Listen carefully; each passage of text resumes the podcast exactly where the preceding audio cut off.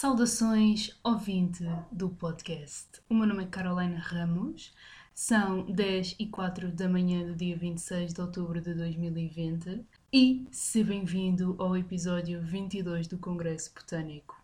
Hoje não estamos sozinhos. Hoje, este episódio, um, junto de mais outros dois que eu tenho no podcast, é super especial porque trata-se de uma entrevista que eu decidi fazer a uma das minhas amigas e que hum, tem muito a dizer sobre mudanças de rumo profissional. Porquê é que eu convidei a Inês? Porque a Inês foi das primeiras pessoas que me surgiu na cabeça, para ser bem sincera, e porque hum, antes de eu ter feito a entrevista, a mudança de rumo profissional dela pareceu-me bastante drágico e.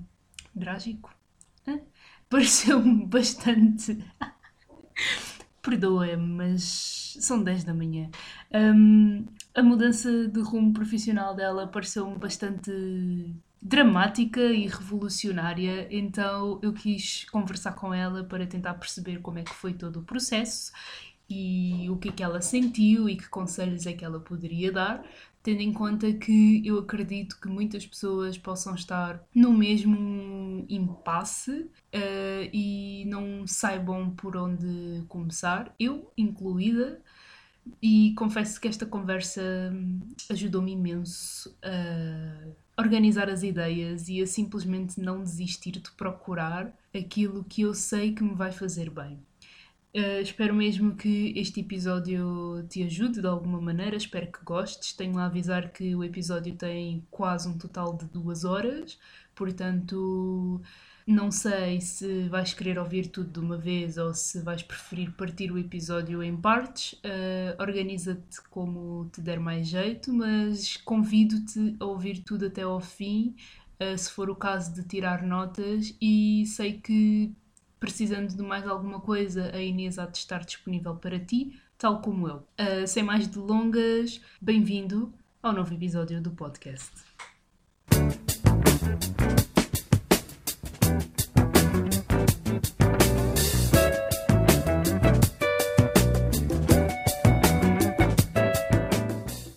Tem cortes ou não?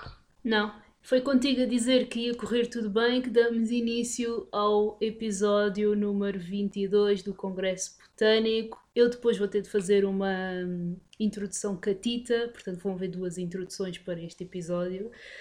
E tal como eu te disse, este tempo todo em que eu estou a falar é para tu, a voz de, de rádio, e ires processando. Um, sim, realmente tu tinhas razão, era só desligar o vídeo que isto pode fazer birras. Uh, I told you! Pois, quem, para quem tem, ah, como é que eu ia dizer, experiência em videochamadas e conferências, Inês, estás contratada. Isto, isto, foi, este tempo todo foi, foi para um, testar as tuas capacidades radiofónicas e de podcaster. Tu estás contratadíssimo. Portanto. Obrigada, obrigada. Seja bem-vinda. Tens, tens, tens, tens alguma. Pronto, há pouco tempo estávamos a falar que é a tua primeira vez num podcast, certo? Sim, Como é que... obrigada pelo convite. Como é que te estás a sentir? Como é que tu te sentiste quando eu te convidei para vires aqui? Conta-nos tudo, fala connosco, desabafa. Isto é um formato completamente diferente, não é? Uma coisa é escrever outra coisa é falar e outra coisa ainda é vídeo. Vídeo, então, para mim, é a minha morte. mas, mas é giro, eu gosto de aceitar coisas diferentes.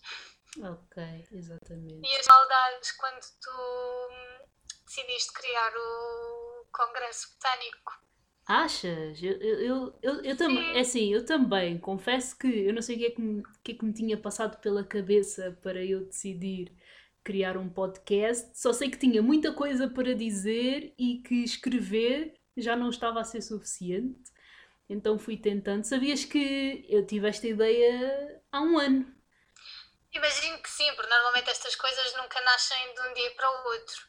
Mas acho engraçado porque a maior parte das pessoas que iniciam um podcast estão mais ligadas à, parte mais multimédia, né? de vídeo, Uhum. no YouTube e agora abrem um podcast. E no teu caso, não. Foi passaste da escrita, que é uma coisa muito muda, Uhum. Para, para falar. Acho corajoso. Muito bem, parabéns. Obrigada, obrigada. E senti-me inspirá-la as palavras acerca da minha voz, o facto de eu ter uma voz cristalina, estás a ver? Porque Das, das primeiras que eu disse logo, acho eu. Pois foi, porque eu, de- eu detestava ouvir-me. Era é- é- Eu acho que as pessoas no geral não gostam, não têm aquela percepção da sua própria voz. Então quando se deparam com ela, ficam chocados, porque é como se tu passasses uma vida inteira sem te olhares ao espelho e quando vês o teu reflexo é como se encarar uma pessoa não a ver. Então depois também a ouvir outros podcasts e a pesquisar e tudo mais. E eu tenho de me ouvir porque eu tenho de fazer as edições dos áudios lá, acabei por gostar e estou-me a habituar e acho que é uma mais-valia para toda a gente. Acho que toda a gente deveria ter um podcast pelo menos uma vez na vida. Portanto, fica o convite para vires para o, para o nosso lado, Inês. É um bom lado. Sabe com carinho, Pensa, mas pensa. talvez não. Ahm, portanto, queres falar um bocado sobre ti? Quem és tu? O que é que fazes? Conta-nos tudo. Ok, então eu chamo-me Inês Mota, tenho 26 anos fresquinhos e hum, neste momento estou a trabalhar no marketing e tenho um blog chamado Bobby Pins, Uhum. que é um blog de lifestyle, no fundo, aquele que é no, nesse tema que ele se enquadra. Falo sobre tudo e sobre nada, está toda a gente convidada para o ir espreitar. É www.bobbypins.com PT, já estou a fazer a geneira. Eu realmente não devia estar a fazer podcast. Estás a ver? Isto é a parte boa de escrever, é que agora fazia delete, mudava e ninguém desconfiava que eu, na verdade, sou um C para falar. Não, és um ser para falar, sim, senhora. Onde mais é que podemos encontrar para além do, do blog? Podem me encontrar no Instagram, In Martins M, In com dois N's, e no Twitter com o mesmo username. Ok, ok. Portanto, tu disseste que agora, e só para te contextualizar, há muitas perguntas que eu tenho apontado e outras que vão surgindo naturalmente. Isto é uma conversa entre nós, a diferença é que está a ser gravada, portanto, não há Estou ra- preparada. Estás preparada, não há aqui razões para ficarmos nervosas. Estamos, estamos entre amigos, basicamente. Mas Depois, depois de uma hora de testes, Slime, eu já estou para tudo, percebes? O meu exatamente. Vietnã já foi. Exatamente, depois de uma hora de teste estamos, estamos cá.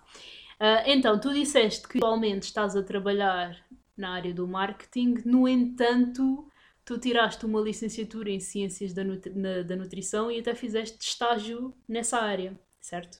E trabalhei. E trabalhaste Eu, durante uma eu temporada assim. concluí, sim, eu concluí a minha licenciatura, Uhum. completei toda a minha formação nessa área, portanto, tornei-me eh, membro efetivo da Ordem, trabalhei como nutricionista eh, e acabei agora no, no marketing e a desempenhar funções que não têm nada a ver com nutrição.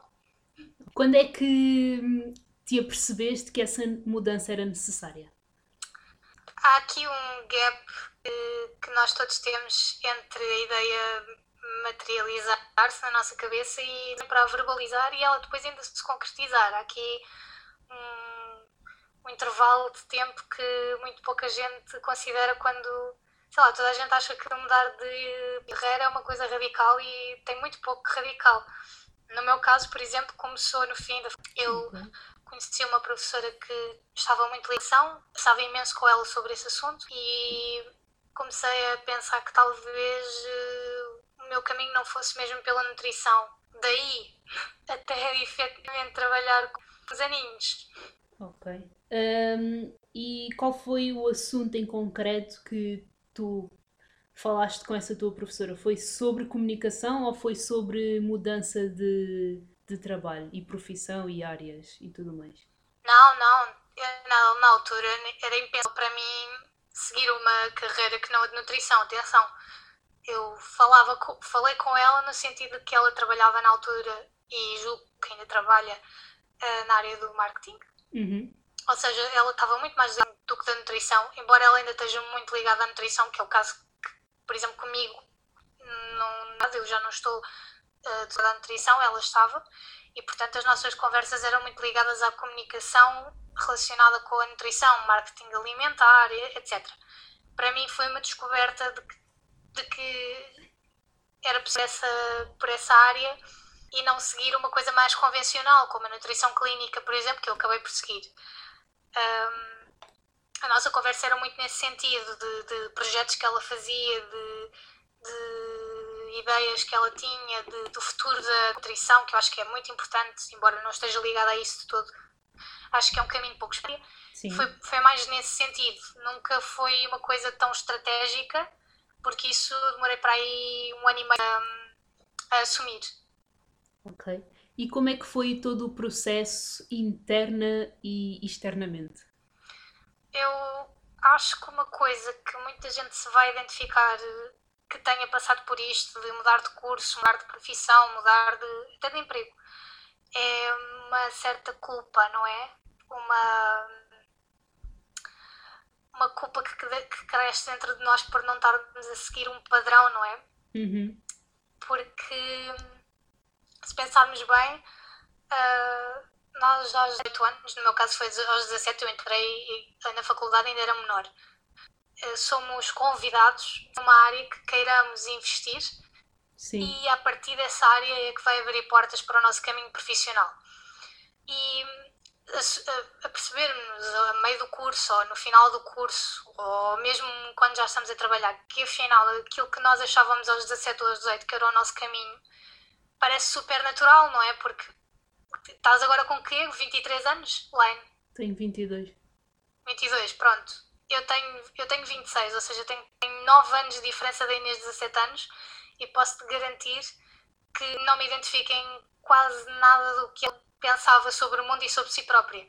E acho que é uma coisa que tu também poderias dizer sobre ti própria. Acho que aos 23 já não te identificas tanto com a line de 17 ou 18, certo? Podes crer, tu estás a falar e tu, e tu estás literalmente a dirigir-te a mim, porque eu estou mais perto da minha versão dos 17 do que tu estás da tua, um, e eu estou exatamente todo esse processo de hum, deixar a culpa, como tu disse, como tu mencionaste, deixar a culpa de não me identificar e de não estar de todo a investir numa área que eu pensei que fosse para mim, apesar de, de perceber o encanto, não é? Epá, para, para quem não sabe, eu estava a tirar a arquitetura e eu escolhi arquitetura porque na altura fazia sentido para mim e era uma curiosidade que eu queria alimentar e, e tudo mais. Só que no final do curso, no final do curso não, no segundo ano da licenciatura, um, eu comecei a bater com a cabeça nas paredes e comecei a perceber que se calhar eu já não, aquela, eu já não me estava a identificar de todo. E é todo aquele processo entre admitirmos para nós mesmos e admitirmos aos outros que se calhar erramos, entre aspas, ou então simplesmente não estávamos maturos o suficiente para tomar uma decisão, porque isto pode ser eh, para o longo da vida, não é? Nós podemos até ter 43 anos, vamos tomar uma decisão e 5 ou 5, 5 anos depois ou 5 minutos depois um, vamos repensar e se calhar tirar outras conclusões, não é? Então... Sem dúvida. Mas eu, mas eu corrigia, se fosse possível, o teu decisão errada. Não, eu não concordo e, e acho que é possível sim mudarmos de ideias ao longo sim. do nosso percurso, não só profissional, e, e, essas ideias anteriores não serem um erro. Muitas vezes até são aquelas que nos permitem chegar uh, ao patamar que queremos, às metas que queremos e que nos deram caráter para conseguirmos aguentar essas tarefas novas, essas novas metas, esses esses desafios novos. Exatamente. Portanto, não, nunca será um erro. Exatamente. E acho que é muito por aí que, que parte essa sensação de culpa, de Sim. acharmos que fizemos um erro, que, que investimos para nada, porque há duas formas de, de fazer a faculdade, não é? Uhum. Uma é o patrocínio dos pais. Sim. que, que é uma coisa que a partir do momento em que nós achamos que, que o curso não é para nós ou que afinal tiramos uma licenciatura com que não nos revemos, nasce uma culpa gigante, não é? Porque os nossos pais investiram numa, num, num privilégio, uhum. porque é um privilégio, e, e, parece que estamos a deitá-lo fora. Por outro lado, existe também uh, o modo em que as pessoas ralam a trabalhar para poderem pagar uma propina e depois concluem que afinal não é esse o caminho que querem. E honestamente não sei o que é, é pior, se é sentir que, que estás. Eu acho que é, que é este modo, que é sentir que os teus pais gastaram um investimento enorme para nada e estou a fazer uh, aspas com os dedos porque nunca é para nada, ou um, ehm, esfalfar-te a trabalhar num investimento que depois achas que, que não é por aí. Acho que, que é neste sentido que nasce essa, essa culpa que, que demora, uh, que faz com que o processo de admitir para ti e para os outros demore mais tempo. Sim, tens razão, sim senhor, nada, nada é em vão, não é? Uh, eu tenho descoberto, tenho descoberto isso uh, com todo este meu processo de autoconhecimento uh, consequente da meditação e das reflexões que vou fazendo no dia a dia e faz parte do processo perceber que nada foi um erro e que cada decisão tomada de certa maneira, de certa maneira não, acaba sempre por eh, reverberar um, no nosso agora, no nosso presente e vai continuar a reverberar no futuro porque epá, somos nós, não é? é hum, nós somos, sim, um, sim, nós somos um conjunto de decisões e de experiências e de desejos e de pensamentos e de tudo e mais um pouco. Portanto, é natural que haja sempre uma mudança. Uh, portanto, sim, nada, nenhuma decisão é errada de facto. E, e acho que individualmente todos nós temos de começar. Quem tiver essa oportunidade, obviamente, mas individualmente temos de começar a fazer esse exercício diário perceber que no fundo, no fundo, nós não temos nada, ou quase nada, desde que não, não estejamos a ferir suscetibilidades, nós não temos nada do qual nos arrependermos. Porque. Ah, não concordo. Pronto, Pronto já te, já te arruinei o raciocínio. Pronto, mas assim de um modo geral, porque, porque há sempre qualquer coisa da qual nos vamos arrepender, há, há decisões Uh, e, e, coisas que dizemos e pensamos e fazemos que não são de todo boas e que são muito prejudiciais e, e tóxicas, mesmo que no momento não em, as, as, encaremos como tal. Mas assim, de um modo geral. Talvez para, para me redimir. Para me ah, redimir. Uh, não, acho que. Uh, há sempre, há sempre algo de proveito que nós conseguimos tirar sim, sim. de todas as decisões e de erros. Isso eu concordo sem dúvida, e era, e era precisamente aí que eu te estava a dizer que, que, não, que não concordo que, que existam decisões erradas. Mas o facto de tu te arrependeres às vezes de, de coisas pequenas ou grandes, não importa, uhum. é um bom reflexo de tua evolução. Porque significa sim. que se voltasses atrás e tivesses os mesmos as mesmas ferramentas, instrumentos, memórias, o que for, não farias o mesmo erro. Isso é muito positivo, é nesse sentido.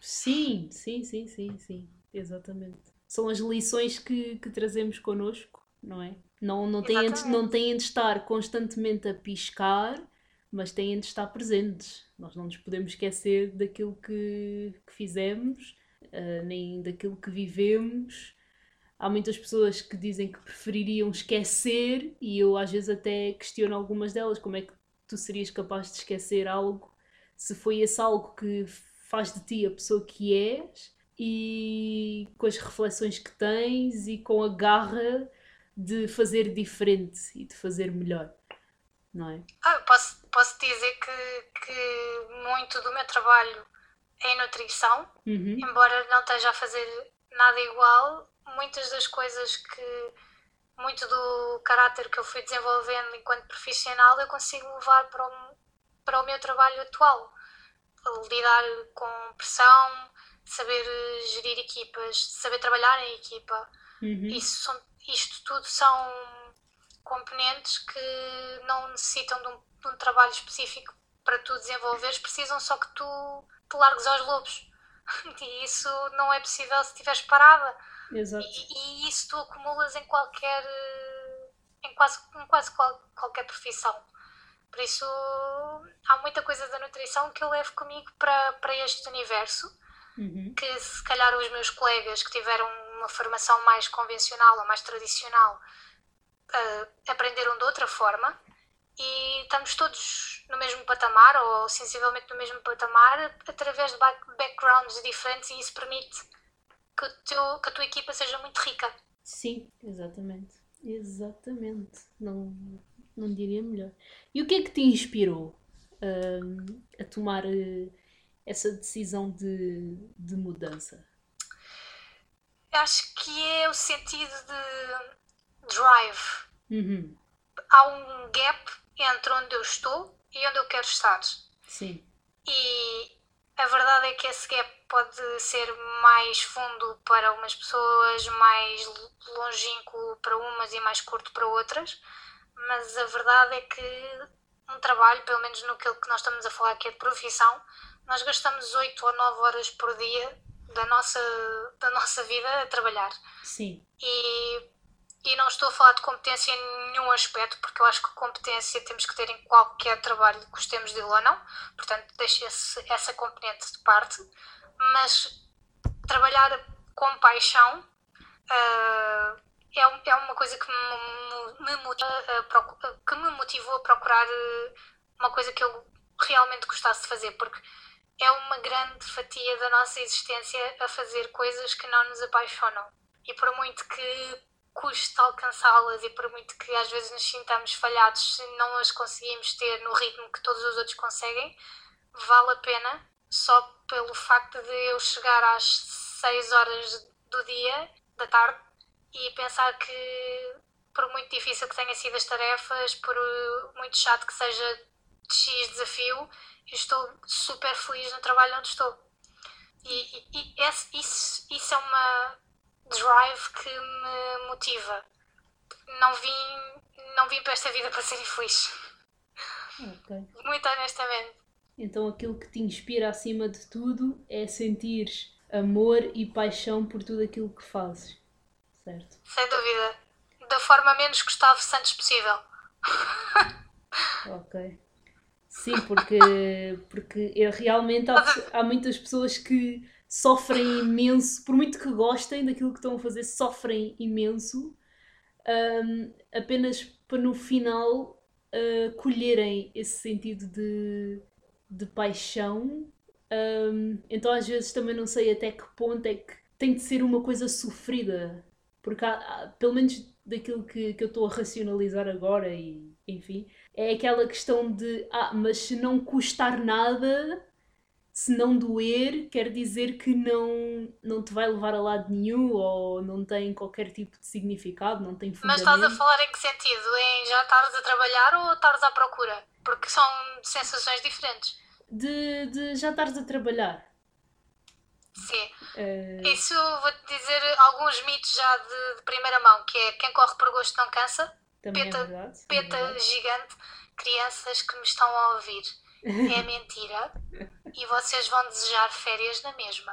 Exatamente. Obrigada e bom dia. É verdade, É sim. peta. Porque, porque tu não vais estar motivada todos os dias, tu não vais acordar bem disposta todos os dias e tu não vais ter tarefas de sonho todos os dias. E, e- e- e vais ter cansaço. E é normal Uhum. que haja dias que correm melhor que outros, mas a sensação final que tens que ficar depois de um dia de trabalho é que estás a fazer alguma coisa que, no geral, no global, tu gostas. Há tarefas mais chatas que outras, mas isso todas as profissões têm. Não há, não há uma profissão de sonho. Talvez a profissão de ser filho de um pai rico deva ser ótima, porque não tens mesmo que fazer nada. Olha, olha que, olha que não sei se essa profissão é de todo assim tão prazerosa quanto. Estou a brincar, estou a brincar, acho que seria. Não sei, não sei. Há pessoas que têm perfil para isso, não estou cá para julgar. Estou mesmo, mesmo a dizer que eu acho que até mesmo ser filho, se calhar até também queres ter férias de ser filho. Sim, sim. Enfim. Mas, por exemplo, imagina, uh, mesmo que em todos os. mesmo que não existam trabalhos de sonho, e mesmo que sim. tu estejas a trabalhar numa área e num espaço e com pessoas que de um modo geral te fazem sentir bem e que tu gostes, porque há de haver sempre atrito, há de, como tu dizes, há, há dias em que as tarefas não são assim tão prazerosas e está tudo bem, mas no final tu vais continuar a gostar daquilo, tu vais continuar a sentir paixão. E, e mesmo que tu, ao fim de dois, três meses, não diria dois, mas ao fim de três, quatro meses, mesmo que tu queiras as tuas merecidas férias, tu de certa maneira estás a correr por gosto. Sim, sim, é, é mais no sentido de que já, já tive conversa com algumas amigas minhas que perguntaram-se a si próprias se estariam no emprego que gostavam porque queriam ter férias. É um absurdo, porque elas são extremamente felizes a fazerem aquilo que gostam Sim. e levaram esta ideia, este chavão tão a peito que acharam que querer férias ou querer o descanso ou às vezes não querer ir para o trabalho era sinal de que não gostavam do trabalho delas. Isso não é verdade.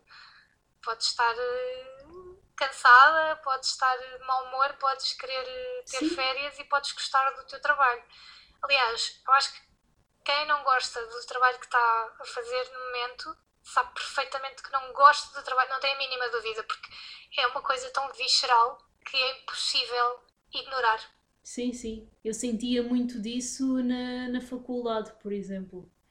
Porque supostamente eu estava a fazer uma coisa que gostava certo? Então, Sim. mesmo que eu tivesse de. Nunca fui pessoa de fazer diretas, mas mesmo que eu ficasse horas a desenvolver um projeto ou a estudar ou o que quer que seja, um, eu sentia, lá está, uma diferença muito grande entre a minha disposição e a minha vontade de lá estar e a disposição de alguns dos meus colegas, porque mesmo que todos nós estivéssemos cansados ao fim de um semestre, existiam cansaços que eram resultado de algo que eles estavam a fazer por gosto e havia um cansaço que era o, cansa era o aborrecimento e kind of com uma tristeza de lá estar.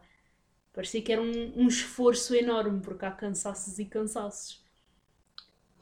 É um conjunto de sensações, porque tens, um, tens uma melancolia profunda que, que é muito difícil de, de explicar. Tens muita, muita gente, eu, eu fui exemplo disso, tive uma sensação de fracasso, de afinal não consegui atingir a meta que eu queria ou não consegui chegar ao patamar que eu queria. Era muito difícil para mim falar sobre o mundo profissional. Uhum. E eu acho que muita gente se identifica nisso também, estejando ou não empregadas. E, e é isso, é esse, esse, essa tristeza de teres que ir para um sítio que não, não te apaixona, uhum. mesmo que sejas muito competente, lá está. Sim. Competência para mim não é uma discussão. Um, e é uma sensação de, de falha. Por isso é que eu acho que está muito associada à culpa e acho, e acho que é isso que faz com que todo este processo de transição demore muito e seja muito interno. É, é uma, é uma luta muito interna. Sim, sim, sim. Demoras muito tempo ou pelo menos eu demorei muito tempo, não, não quero extrapolar para toda a gente, mas eu demorei muito tempo a um, verbalizá-lo com, com o meu círculo íntimo de pessoas. Sim, é, é exatamente isso, é um processo interno tão grande. Até, até sermos capazes de admitir que algo não está bem e, e tentar trabalhar sobre isso e questionar e bater com a cabeça nas paredes e chorar e gritar connosco mesmos, nem, nem precisamos de englobar ninguém. Até começar a serenar é, é custoso. É muito, muito, muito custoso mesmo. E, e, e ter aquela, digamos que, coragem, não é? Ou pelo menos aquela força de olharmos para outra pessoa e, e, e lá está. Tirar cá para fora é isto que se está a passar. Porque a partir do momento em que tiramos de nós, já é outro patamar não é? Porque enquanto estiver connosco, uh, podemos fazer o que nós quisermos, ninguém sabe, ninguém conhece, então está tudo bem, vá, entre aspas, mas a partir do momento em que começamos a, a externalizar, a conversa já é outra, já é outra realidade. Não é um caos. Exato. É, um, é outro tipo de caos, porque é o, primeiro, é o caos interno, pronto. E depois é o caos externo, porque nós nunca sabemos como é que as pessoas cá fora vão reagir àquilo que nós vamos dizer. Tanto que eu tenho aqui uma pergunta que tem muito a ver com, com a percepção exterior, mas já lá vamos. Uh... Ah, pensei que ias disparar já. não, não, eu tenho aqui um. É, é que estas perguntas, imagina, eu escrevi-as a todas e depois organizei e eu acho que colocar-me aqui a reorganizar outra vez eu vou-me perder bastante e eu, por norma, já me perco sozinha. Não quero de todo um, andar aqui um, a perder-me. Mas já que há pouco tempo estávamos a falar de, de sonhos e de exatamente esta questão de alguns de se sentirem condicionados, eu vou fazer as duas questões ao mesmo tempo e depois podes levar o tempo que quiseres a, a responder. Portanto, a, a primeira questão é o que é que leva, do teu ponto de vista, a que as pessoas se sintam condicionadas a um determinado caminho na vida e porque é que muitos de nós não seguem os seus sonhos. O, o conceito de sonho é um bocado generalizado. Uh, coloquei aqui se poderá ser por falta de autoconhecimento, algum excesso de, de, tabu ou de dogma, objetivos vagos, quaisquer outras razões, e de onde é que achas que vem esse medo de, de arriscar? Uh, acho aí já entrando na questão dos sonhos, uhum. acho que muita gente não, não entra nessa corrida uhum. ou desiste dessa corrida porque raramente ela é inspiradora, romântica ou sexy. E isto é muito culpa de filmes, livros, o que quer que tu queiras um, enumerar, uhum. que fazem desta corrida ao sonho uma coisa muito sexy quando não é. Uh, é pesada, é extenuante e, e nem toda a gente está para isso, no fundo porque, porque, chega, porque no fundo estás a correr para uma incerteza. Uhum. Depende muito também do, do, da mudança de carreira que tu queres fazer. Por exemplo, para mim, toda a gente acha que é uma mudança radical. Embora eu consiga ligar a nutrição com a comunicação e com o marketing, eu consiga identificar elos de, de. Se eu quisesse conseguir estabelecer uma ponte, há quem não veja isso como, como duas áreas conciliáveis. E imagina, estás em arquitetura e agora achas que a tua vocação é ser médica. São áreas completamente distintas. Nesse aspecto, é muito mais difícil do que, sei lá, estares em comunicação e quereres fazer marketing, porque há aqui um, um, ou eu, por exemplo, estar em nutrição e afinal seguir para a medicina ou seguir para, para a enfermagem. Há aqui um ponto de partida comum, muito, muito, muito basilar, mas que te, mas que te dá algum impulso para, para seguir. Outra coisa é seres advogada e do, e do nada querer ser farmacêutica. É, é um caminho muito, muito, muito penoso e onde tu tens que dar vários passos para trás. Que é uma coisa que muita gente faz e pouca gente uh, demonstra. Nós damos montes de passos para trás e raramente, e agora ainda por cima com, com esta coisa das redes sociais e com o digital, pá, parece que toda a gente está 15 passos em frente enquanto tu estás a 30 passos para trás. E, e esse, esse, esse, ritmo e essa comparação muitas vezes acaba por, por te desmotivar e por te deixar ainda mais cansada na jornada. Há também uma sensação de cobrança do género eu daqui a um ano tenho que estar a trabalhar nisto, eu daqui a um ano tenho que ter entrevistas para X, eu daqui a um ano tenho que conseguir isto, ou daqui a um mês, ou daqui a... E não funciona assim. E lá está, nós, nós partimos para uma corrida com muitas ideias que não são verdade e, e que nem toda a gente tem estofo para, para seguir para segui-las. E está uhum. tudo bem não ter estofo, atenção. Sim. Ah, no meio do caminho podes encontrar uma coisa que te faça muito mais feliz e que se calhar tinhas ideia que afinal tinhas que ir para o ponto A B e afinal do ponto A ponto 1 chega-te perfeitamente. Está tudo bem nisso. Não é, é uma corrida fácil ou inspiradora no sentido de ser um mar de rosas. Uhum. E a questão de. Qual é que era a tua primeira pergunta? Uh, o que é que leva a que as pessoas se sintam condicionadas a um determinado caminho na vida? Várias coisas. Pode, podes ter um círculo íntimo muito difícil de ter apoio. Eu, por exemplo, tive a sorte de, de ter uh, pais, amigos, familiares que, quando eu disse que afinal, se calhar, nutrição não era o meu caminho, disseram: tudo bem, é a tua vida, é o teu investimento, toma, tens, tens estes prós e tens estes contras. Uhum. Avalia e segue o teu caminho. E, e, e, a partir do momento em que eu decidi que caminho é que eu queria, apoiaram-me uh, por inteiro. E isso é importante, ter, ter um bom apoio, porque, como eu te disse, não é um caminho fácil há pessoas que não vão ter esse caminho, que não vão ter esse apoio, especialmente se forem pessoas com preconceitos com profissões uhum. ou que tiverem expectativas em relação a ti que, que, que, nunca as vais alcançar se fores por esse, por esse outro caminho, ou mesmo expectativas que tu tinhas para ti própria. Muita gente tem aquelas metas relacionadas com a idade que se tentarem seguir o outro caminho que até as deixava mais entusiasmadas, vão perder, toda, vão perder essa pedalada. Se calhar não vão conseguir sair de casa aos 25, aos 24, porque vão continuar a ter de estudar. Isso para elas é impensável, percebes? Uhum. Há condicionantes que, ou por imposição externa ou por imposição interna, não, não segues.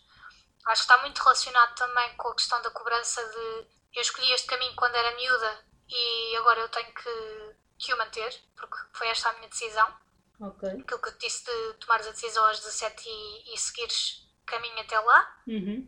Há, há metas que tu, ou há profissões que, imagina, tu, eu por exemplo, eu não podia, eu não podia ter saído nutrição e, e querer ser arquiteta, era, era de lucros. Porque eu nem consigo fazer um recorte como deve ser, quanto mais montar uma casa quando as pessoas possam viver.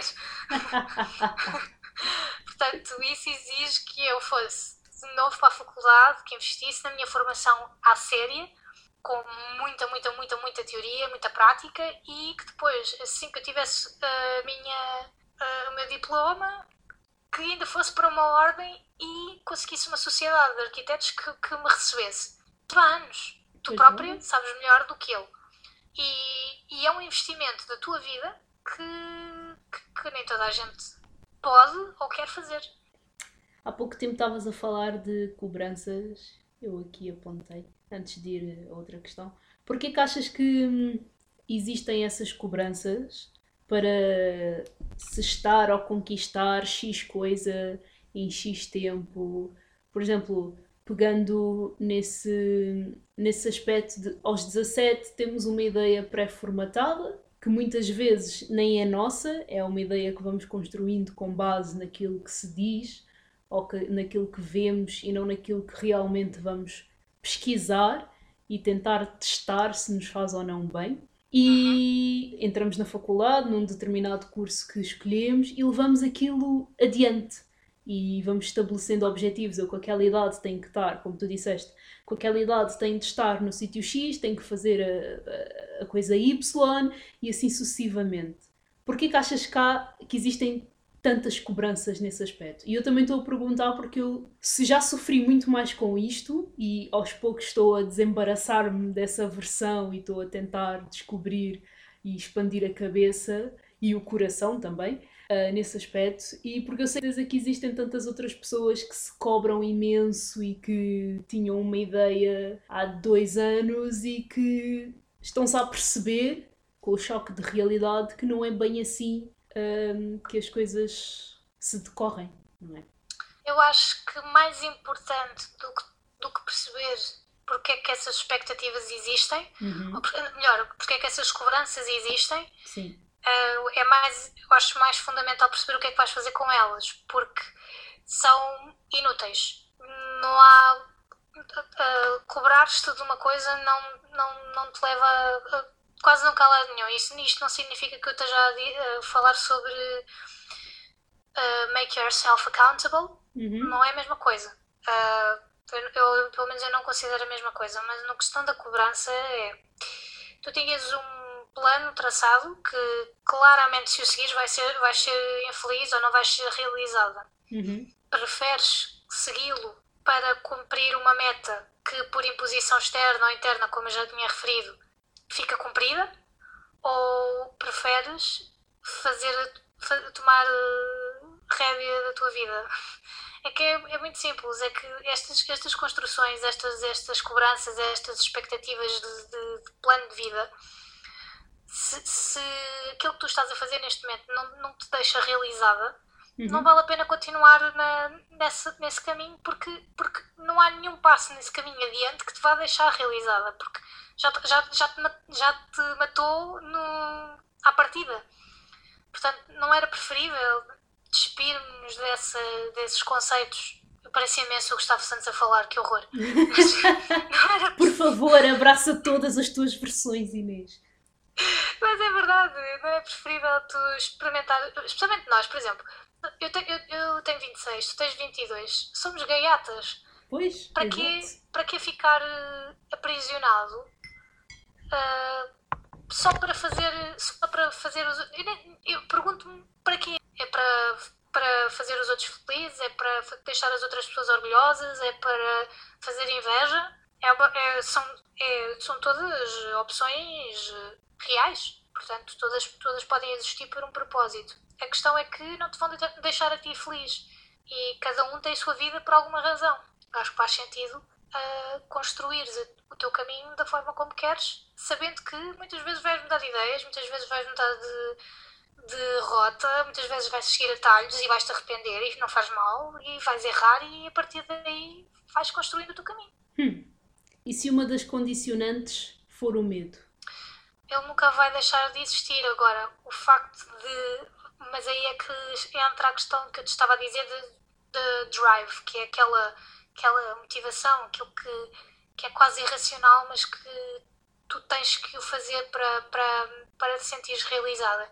E isso, é, e isso é inevitavelmente mais forte que o medo. Eu tinha medo de montes, montes de coisas, de nunca conseguir atingir a meta que eu queria, de. eh, não era medo da rejeição, mas tinha, tinha tinha muito medo depois de levar uma rejeição, de género, ter uma porta fechada na cara e dizer, epá, não, vou desistir e vou mandar isto das couves e vou continuar como nutricionista e esqueço, não vou... Esse, este, este retroceder para mim era, era recorrente Uhum.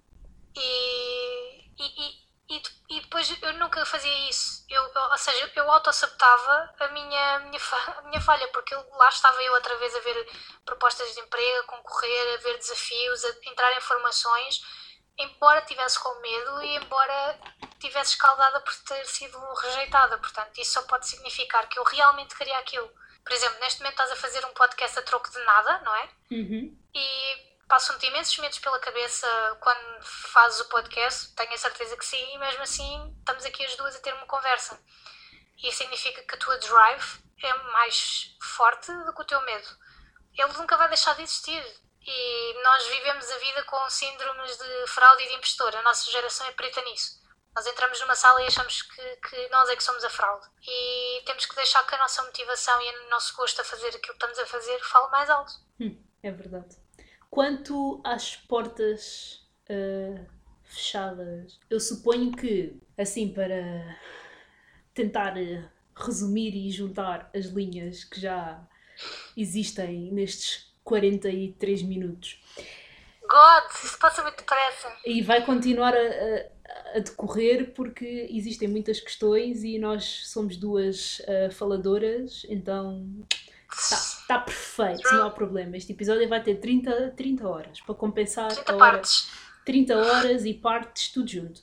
Mas, imaginando, tu disseste que estavas a fazer o curso e ali pelo meio percebeste que alguma coisa não estava a bater certo, correto? Pronto. Ah, suponho que levaste ainda um, um tempo a tentar perceber o que é que realmente querias fazer, correto? Certo. Sim. Tu acabaste a licenciatura, entraste para a ordem, fizeste o estágio, trabalhaste na área e de certeza que durante este tempo todo foste pesquisando, foste tentando até te teres cruzado com o marketing. Suponho que tenha sido assim. Não, na verdade foi sempre tentando para o marketing, mas sim, era rejeição. Ok, A minha questão não foi a área, era mesmo quem é que me iria acolher. ok. Quem é que Então, me iria dar uma oportunidade. Então quando é que tu soubeste que era o marketing?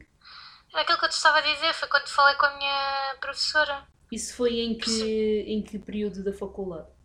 No final da faculdade. Ok. Porque, pensa, eu, eu, eu tenho um blog, escrevo, como, escrevo como farto. Adorava a forma como ela fazia a abordagem do marketing. Para mim foi, foi uma forma muito próxima, muito familiar, como ainda não tinha tido ah, contacto antes. Portanto, eu percebi que afinal, uau, ah, isto é mesmo giro. Ok. E, e nasceu aí. Não, não há. Eu não te consigo dizer que foi no dia 31 de. Percebes? Não, não, não, não, não existe isso. Porque materializa-se, porque vais lendo uma coisa aqui, vais descobrindo uma coisa ali, vais. Sim, sim. Sei lá. Olha, por exemplo, aquilo que eu estou a fazer neste momento, ah, há funções que eu estou a fazer neste momento no meu trabalho, que quando eu entrei na faculdade, não, nem sequer tinham uma função designada, porque não existiam, porque, porque isto das redes sociais e de descrições para o Instagram e de Reels e etc. não, não existia. Existia um Facebook, Uhum. o Instagram estava a dar os primeiros passos. Eu nem sequer podia, ah, quando era miúda, ter eh, ideia de que queria fazer isto, porque não existia. Portanto, não, não, não, não é taxativo. Não te consigo dizer o dia. Sim, sim, hora, também não, mas não tu- quero que puxes assim tanto pela memória, como dizes aí, é quando- o dia X. Mas quando tu sabes, sabes. ok. Tira-me só uma dúvida, tu estás no marketing geral ou é no marketing digital? Eu, tô nos- eu apanho os dois meios. Ok. ok, Tenho meios tradicionais e tenho meios digitais. Ok. Mas continuando o meu raciocínio, portanto, Certo? tu, a- a- quando te cruzaste com aquela professora, fez assim um clique e também, exato, tendo o blog e interagindo com pessoas, tal como tu disseste, foi uma ideia que se foi materializando dentro de ti e começando a fazer sentido. Ah, foi nessa altura que tu começaste a arriscar e, por exemplo, mandar currículos? Ou foi muito Não, eu- depois? Eu prestei informação primeiro.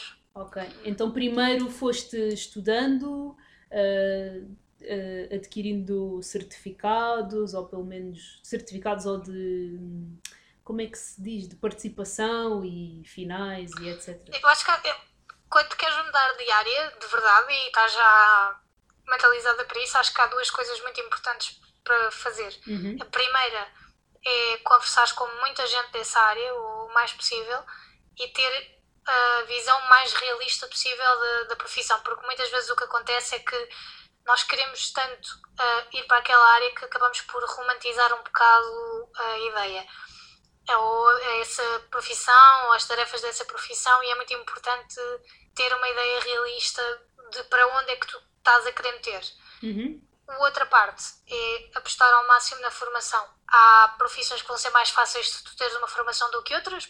Por exemplo, se eu quisesse agora ir para a medicina, pois bem, eu ia ter que começar uma faculdade tudo novo, é muito mais, mais exigente e trabalhoso. uhum, E há profissões em que tu consegues ir tirando cursos e formações, e online ou presenciais, enfim, e, e ir construindo a tua base de conhecimento ah, ao- aos poucos. Acho que isso é muito importante, tanto uma quanto a outra, porque te permitem depois candidatar-te aos empregos, primeiro com alguma confiança de que sabes fazer as funções que tu dizes que sabes fazer, sem uhum. mentir, muito importante, nunca mentir no CV, e porque hum, tens uma ideia mais próxima daquilo que as entidades empregadoras esperam de ti. Já sabes o que é tu já sabes o que é que, entrando naquelas funções, o que é que eles vão pedir de ti. Ou tens uma ideia do- de que, que leque de funções é que podem vir a calhar, porque depois não, se calhar não fazes todas. Mas, mas isso transforma a forma como tu te candidatas para um emprego. Uhum. Ou- e como depois desempenhas o emprego, claro. Ok. E como é que tu, portanto, investiste em formações, falaste com pessoas, hum, e tenho-te já a dizer que provavelmente eu vou-te chatear muito daqui para a frente, por- porque eu acho que isto é hum, um- uma espécie de. Como é que eu ia dizer? Um bichinho que há de atacar qualquer pessoa que tenha um blog ou que tenha um podcast ou que, de um modo geral, cria conteúdo e apercebe-se do potencial de- do marketing digital, por exemplo. Porque de todas as pesquisas e de tudo aquilo que eu fui estudando ao longo destes meses, eu cheguei à conclusão de que o marketing digital é uma área bastante interessante. E que, tendo em conta que envolve muita coisa que, que eu faço e que eu penso e que eu pesquiso, eu identifico muito com, com essa área. Portanto, provavelmente has de ter uma colega uh, no futuro, outra vez, estás a ver, numa, numa outra área.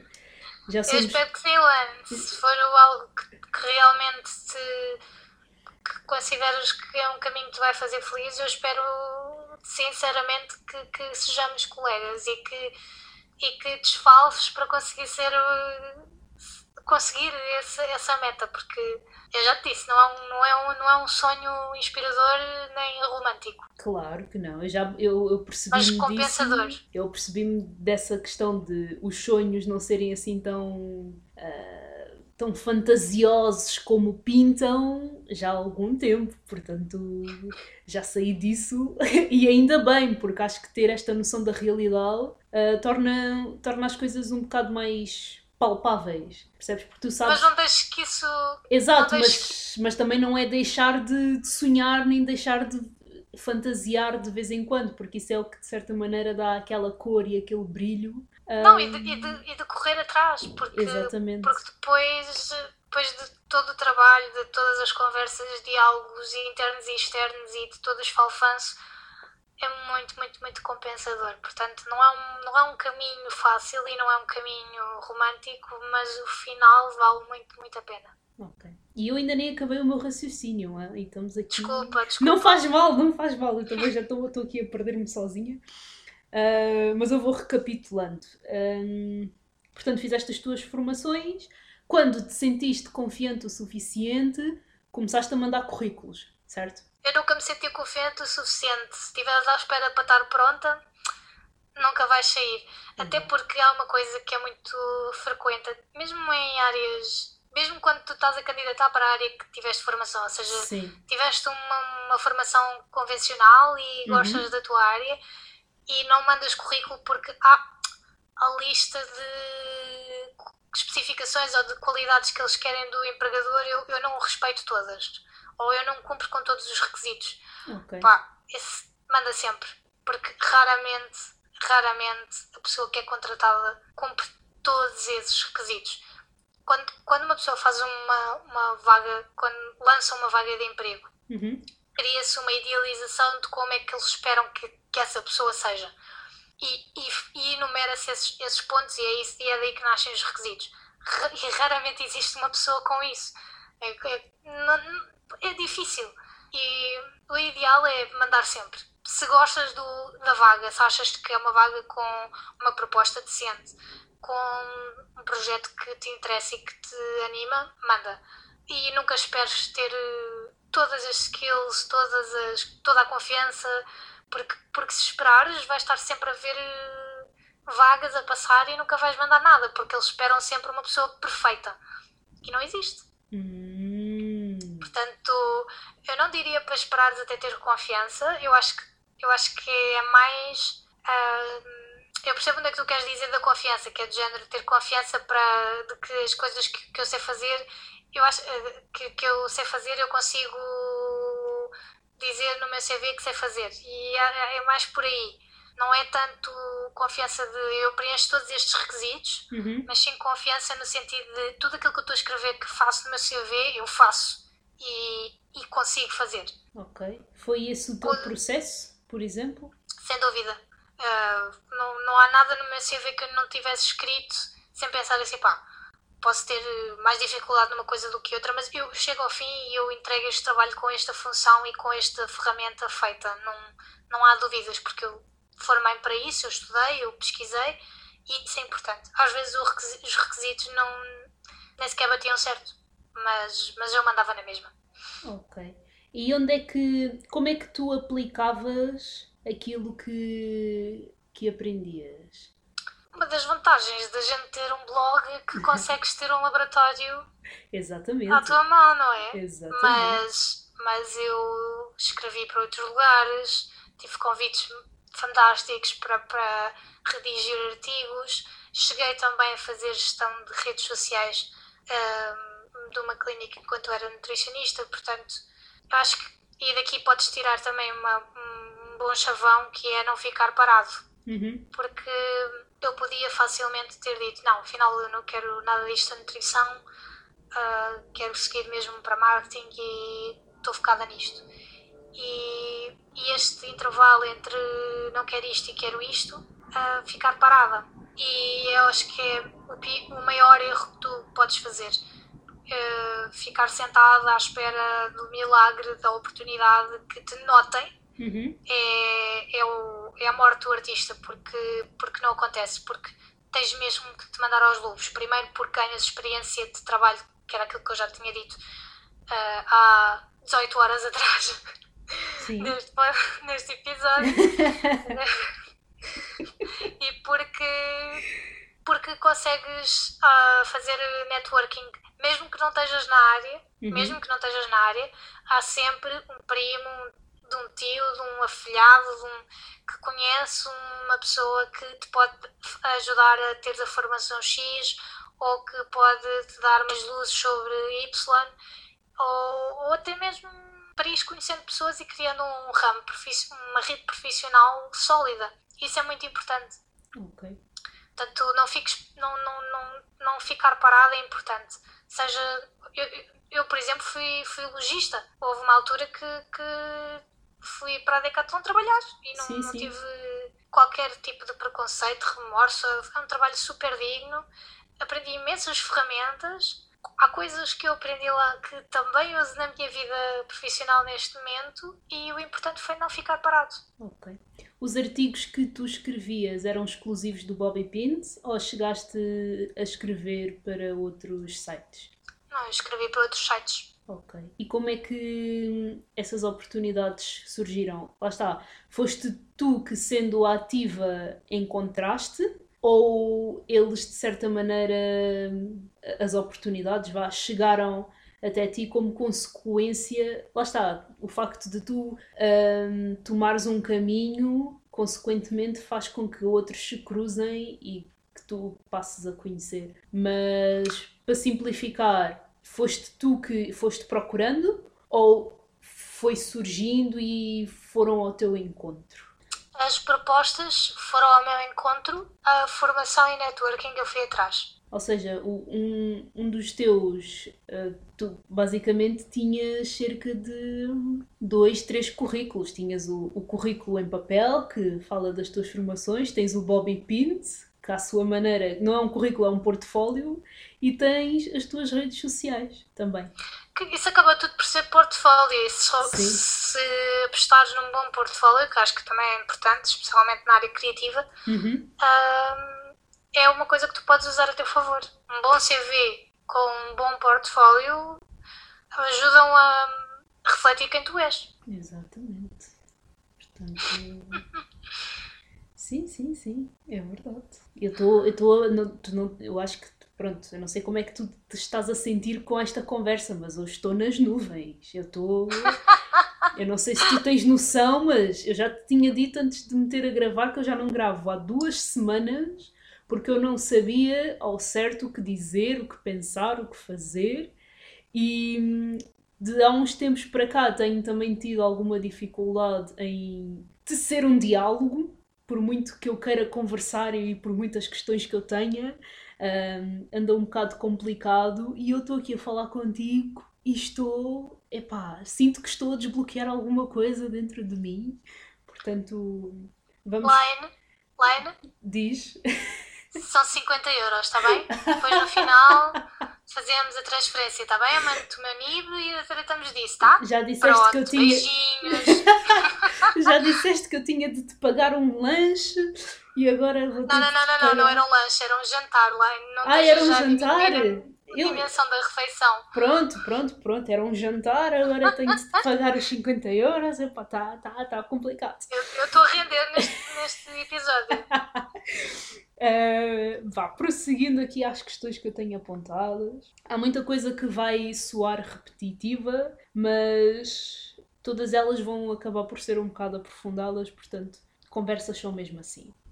Uh, como descobrirmos o nosso caminho? Que passos tomar? Se por acaso já tenhas dito alguma coisa relacionada com isto, é só fazer um, um recap para ficar tudo condensado. Caso contrário, o espaço é teu, podes dizer o que quiseres. Isso é muito difícil porque vai de caso a caso. Hum. É muito, muito, muito, muito difícil. Primeiro porque estamos a falar que caminho, porque nenhum dos nossos caminhos pessoais ou profissionais estão isolados. O Ok. profissional influencia o pessoal e o pessoal influencia o profissional e, e é muito difícil de, de separares.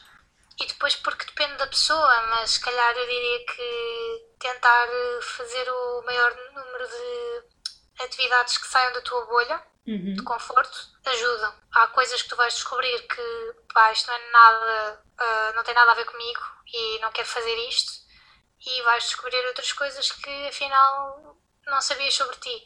Coisas pequeninas ou coisas grandes, ah, e acho que isto pode começar em qualquer fase.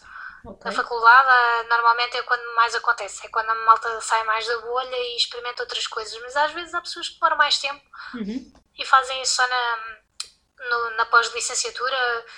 Enfim, não há grandes segredos nem grandes regras. Acho que. E também não, não, não importa se aquilo que tu estás a fazer saindo da bolha é grandioso ou se é uma coisa simples, porque o que importa é que seja uma coisa que não estás 100% confortável a fazer ou a dominar.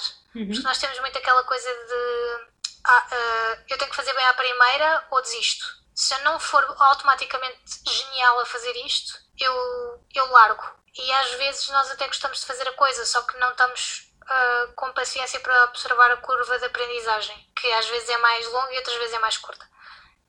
E pronto, isto no fundo para dizer que tens que te permitir a fazer isso, nem sempre vais ser boa a fazer as coisas pela primeira vez, mas sair dessa bolha de conforto ajuda muito Uhum. a perceber o que é que é válido para ti ou não. Achas que hum, ouvir o nosso coração é importante? Como é que sabemos que, que o desejo é genuíno e, e está ligado ao nosso bem-estar e não uma urgência em fugir da nossa hum, realidade? Será que de certo modo está essa- essas duas, esses dois pratos da balança estão, estão interligados e fazem sequer parte da mesma balança ou são realidades completamente opostas? É muito difícil responder, mas eu acho que nós sabemos sempre a resposta a isso. Às vezes tentamos camuflar, Uhum. mas eu acho que nós sabemos sempre no fundo o que é que é fuga e o que é que é motivação. Ou quando não sabemos, acho que vale a pena arriscar até saberes. E não há mal nenhum em perceberes que afinal estavas iludida com alguma coisa, não faz parte. Não, é o que era, o que era o que eu estava a dizer há, há pouco. Nós vamos dar muitos passos para trás. E faz parte de- do processo de crescer e de amadurecer e de, e de viver. Uhum. Ou seja, uh, escutar o coração tem a sua importância. Até porque tu vais, inevitavelmente, vais-te cobrar para o resto da tua vida se nunca o fizeres. Se tu nunca tentares aquilo que tu estás a martelar na cabeça todos os dias, hum, mesmo que aches que é uma hipótese remota, se tu nunca tentares isso, tu vais-te cobrar todos os dias porque nunca experimentaste seguir esse caminho. Uhum. E isso acaba por eh, gerar uma certa ansiedade também, não é? Porque. Acho que o teu cérebro vai acabar por te cobrar e vai ser uma dívida pesada. Exatamente. E depois estar a lidar. Portanto, as decisões, de certa maneira, devem ser tomadas com base na, na racionalidade, na emoção, ou, com, ou tem de ser um trabalho ah, mútuo entre estas duas. depende do que é que vais fazer com, com base naquilo que estás a dizer, porque se a tua percepção de emoção e de, ahm, e de ouvir o coração é acreditar naquela coisa do poder do pensamento e que se eu pensar muito forte naquilo, aquilo se vai concretizar, eu tenho 80% de certeza que, que vais ter um coração partido, porque não, no mundo profissional não funciona nada assim. Tens que ir, tens que, tens que ir atrás. Não podes ficar sentada de braços cruzados a idealizar um, um emprego, um- um- uma etapa de vida, o que for. Porque, porque, porque não vai acontecer a não ser que haja mesmo milagre. Acho mesmo que essa coisa do poder do pensamento eh, é mais prejudicial do que benéfica. Muitas vezes leva-nos para uma ilusão ah, que, que lá está, pois o cérebro co cobra. Acho que, acho que é muito importante manter, manter uh, as rodas a girar, sabes? Uhum. Acho que é importante ires fazendo coisas.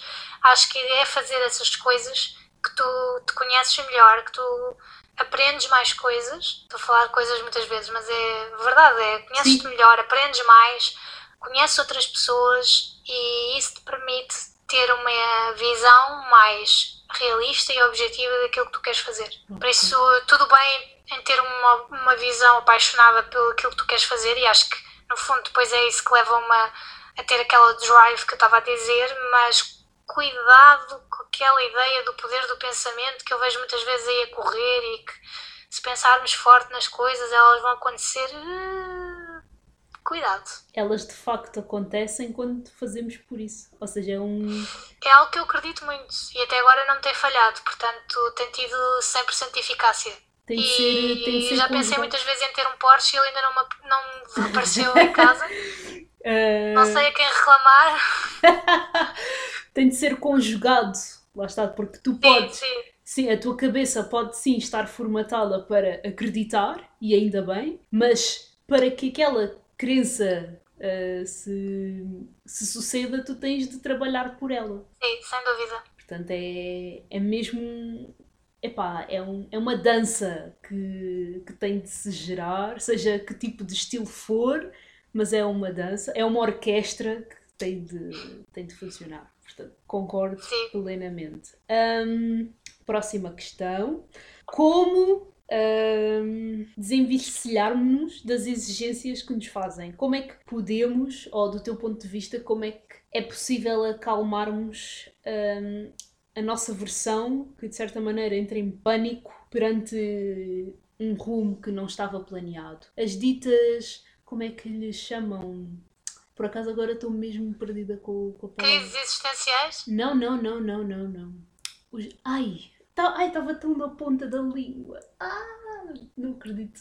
Eu detesto quando isto acontece. Ah, momento de pausa para ver se eu consigo encontrar a palavra que eu quero usar. Ah, não são obstáculos imprevistos. Lá está, exatamente. Ah, ok, sim. Rum- rumos que não, que não estavam planeados acabam sempre por ser uma espécie de imprevisto, não é? Ah, então. Sim, contrariedades, não é? Exatamente, olha, perfeito. Portanto, como é que nos podemos livrar das exigências que nos fazem? Porque de certa maneira isso acaba por influenciar, hum, influenciar e acaba por eh, formar aquele medo, aquelas exigências, aquelas cobranças, aqueles ditos obstáculos. E como é que podemos, pelo menos isto já em formato de conselho, acalmar essa versão, a nossa versão que entra em pânico, tem as suas crises perante hum, o que não estava planeado. Das expectativas, acho que ajuda muito a maturidade. Porque Ok. por muito que as pessoas gostem de ti e, e se preocupem contigo e por muito que as coisas que elas dizem partam de uma origem boa, ou seja, elas dizem aquilo porque se preocupam contigo, porque, enfim, porque gostam de ti, eh, essa vi- vida não é delas. Tu não vais conseguir nunca viver a vida da tua mãe, do teu pai, da tua melhor amiga, do, de um namorado, de uma namorada. Nós não podemos viver essa, nós não podemos viver a vida por eles. E, e isso aplica-se também a nós, não é? Portanto, por muito que eles queiram alguma coisa, ou tenham uma expectativa de nós, não é a vida deles. Isto no sentido mais positivo que eu possa, no Sim, melhor sim. sentido possível, percebes? Não, não é uma questão de arrogância nem de ingratidão. É uma questão de eles de, de facto, é factual.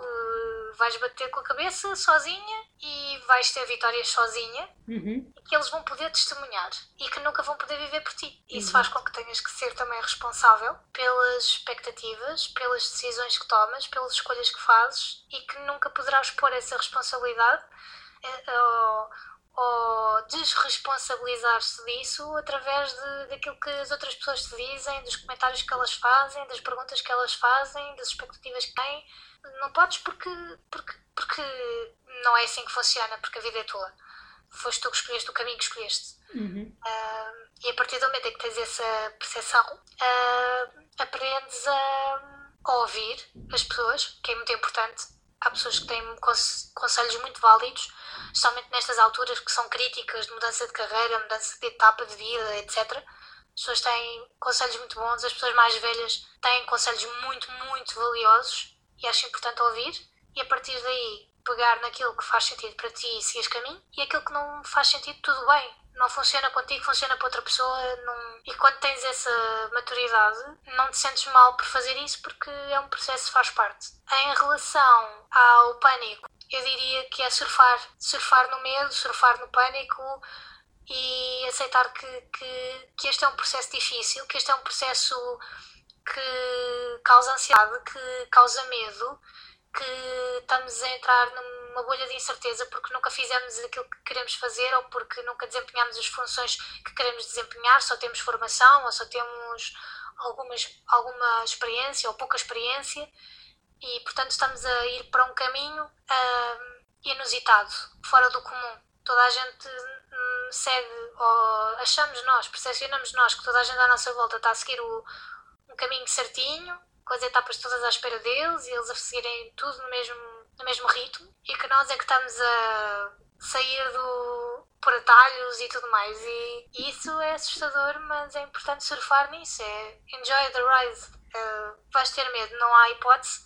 Portanto, mais vale assumir, respirar fundo, pensar estou a fazer isto e lembrar-te porque é que estás a fazer isto. Perfeito. Até poderíamos acabar já, poderíamos acabar já, mas não vamos acabar porque ainda estamos longe de terminar.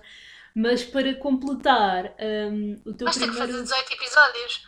Não, não, isto vai tudo assim, tudo. Eu vou ter de ouvir o episódio todo, cortar assim um bocadinho os silêncios para não ficarem muito longos, vou ouvir tudo, mas isto vai cru se isto tiver duas horas, vai ser um episódio de duas horas. Eu não vou partir. Oh, God! Não vou partir nada. Quem tiver paciência para nos ouvir, vai nos ouvir até ao final, Inês. Isto aqui. Parabéns aos guerreiros que chegaram a este patamar. uh, mas completando o teu primeiro raciocínio sobre a nossa vida não ser a dos demais e vice-versa, e de certos caminhos encaixarem e ressoarem melhor com umas pessoas do que com outras. Eu, por exemplo, aquilo que tu disseste é um conselho que eu dou a, muitos amigos meus que também, que por vezes sofrem com essas exigências da família e dos pais e etc. E eu costumo dizer muitas vezes, não só que a vida, que a nossa vida não é a vida dos nossos pais nem dos nossos avós, e que seguindo a lei natural eles hão de morrer primeiro do que nós, certo? E se nós temos uma. Não, mas é verdade. E imagina. Gostei da, da parte mórbida, está sempre assim um, um saltinho no discurso, não é? Eu não trabalhei por aí, mas achei. Na época do Halloween, não é? Vale tudo. Bora lá.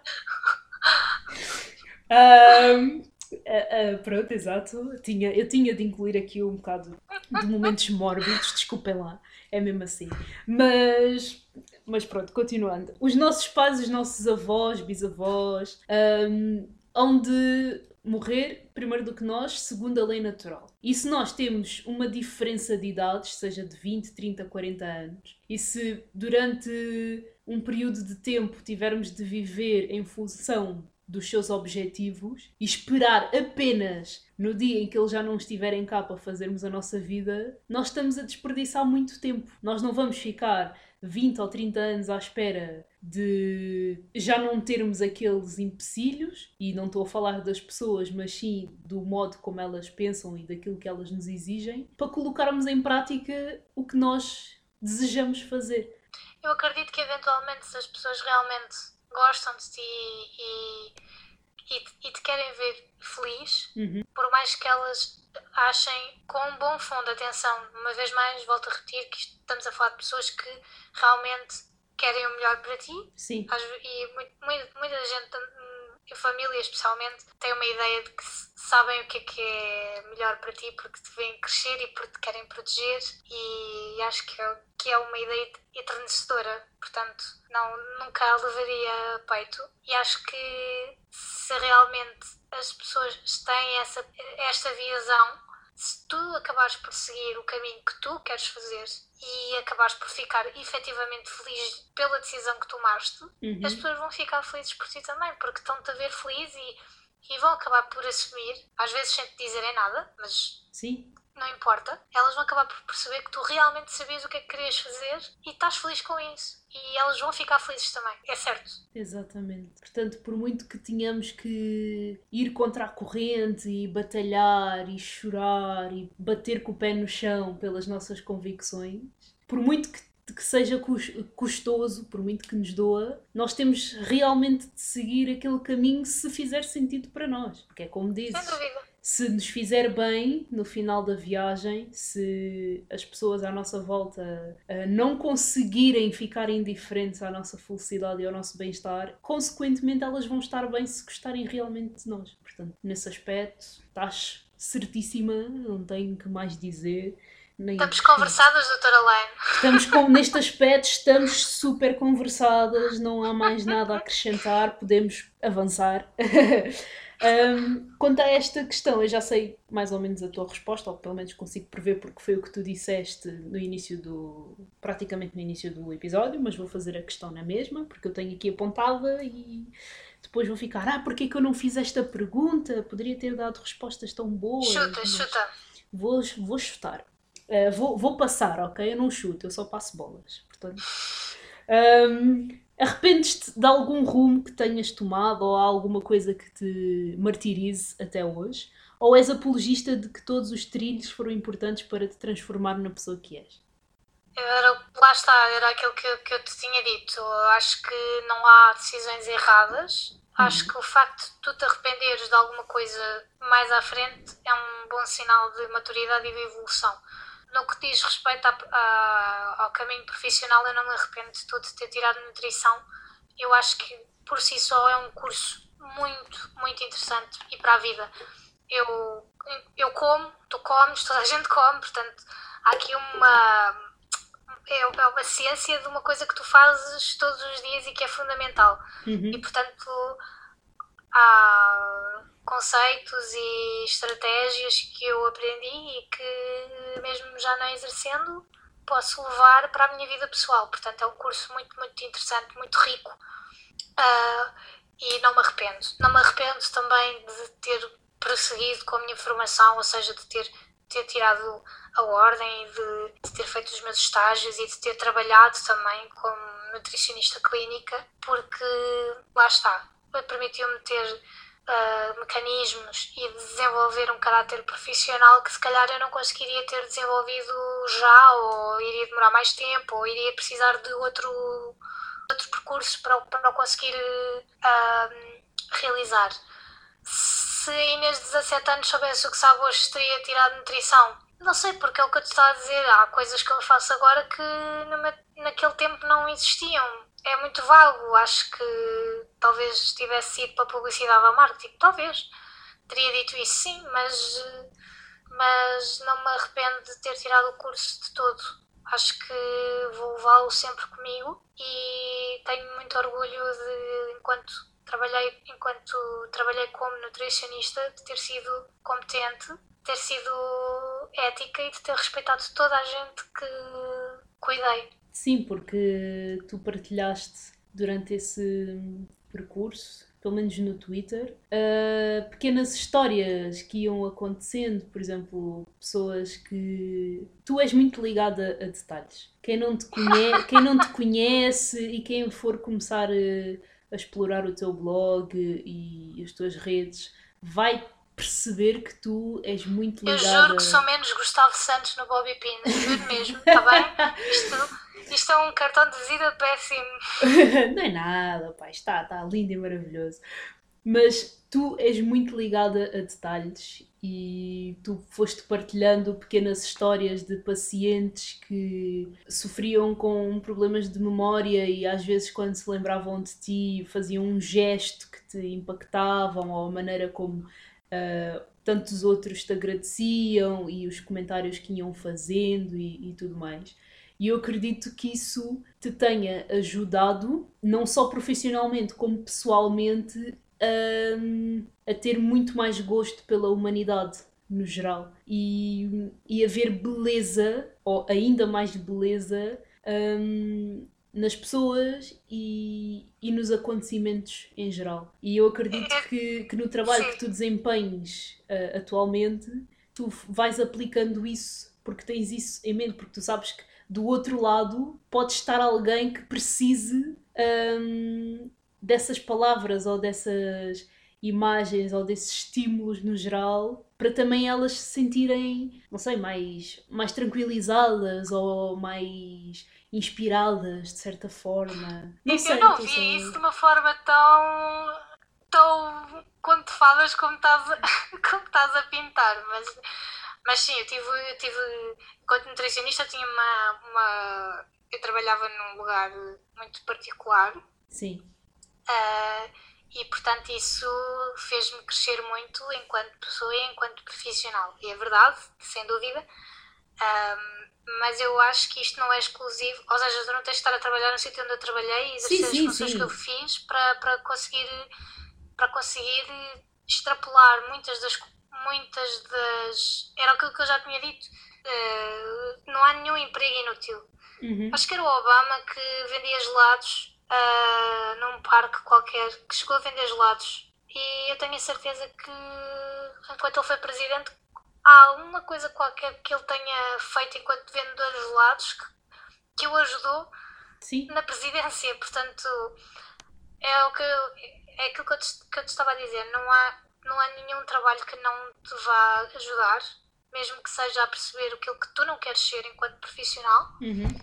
Ah, e, e reforça a importância de mexermos, de continuarmos a ir atrás, de ter experiências novas, ah, tendo ou não um percurso tão invulgar como eu tive. Sim, então eu, por exemplo, eh, fiz uma licenciatura em arquitetura, trabalhei uns meses num restaurante e trabalhar na restauração, epá, há assim uma ideia, quase toda a gente diz o quê? Trabalhar num restaurante, porque isto, porque aquilo. E na verdade eu até diverti-me imenso porque foi uma experiência enriquecedora.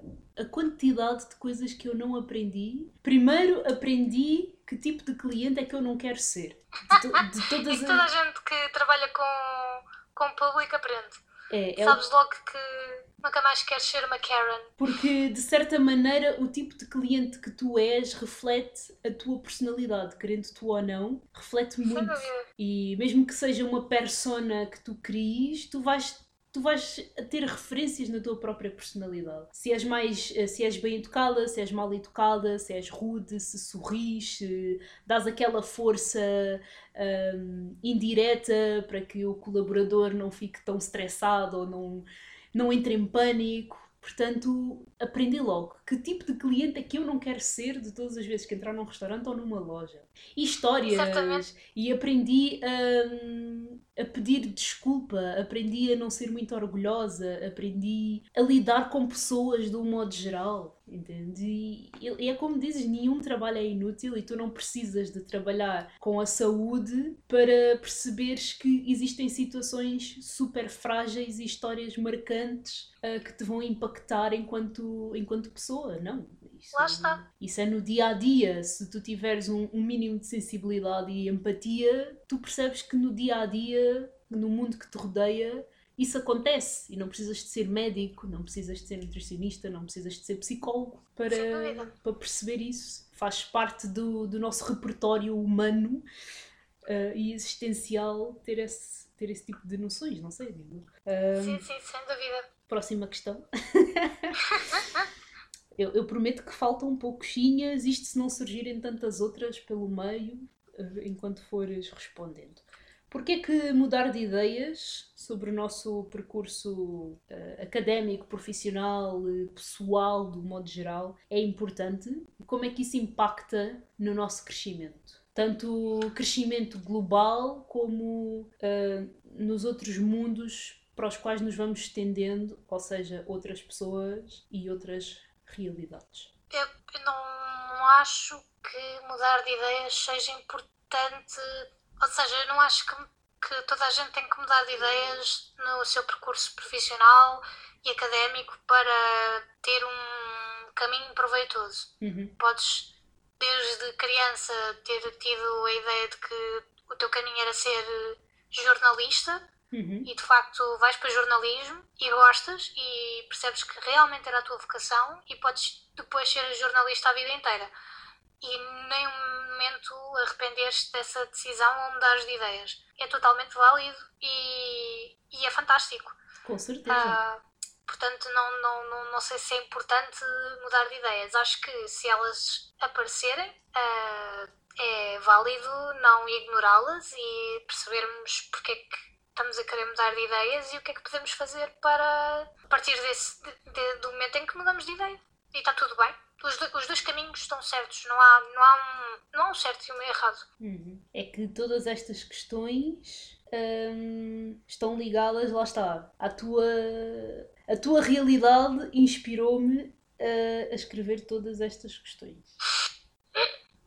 Sim, porque o título é, eu tenho aqui, entrevista Inês Mota, mudar o nosso rumo profissional. É este o nome do, do episódio.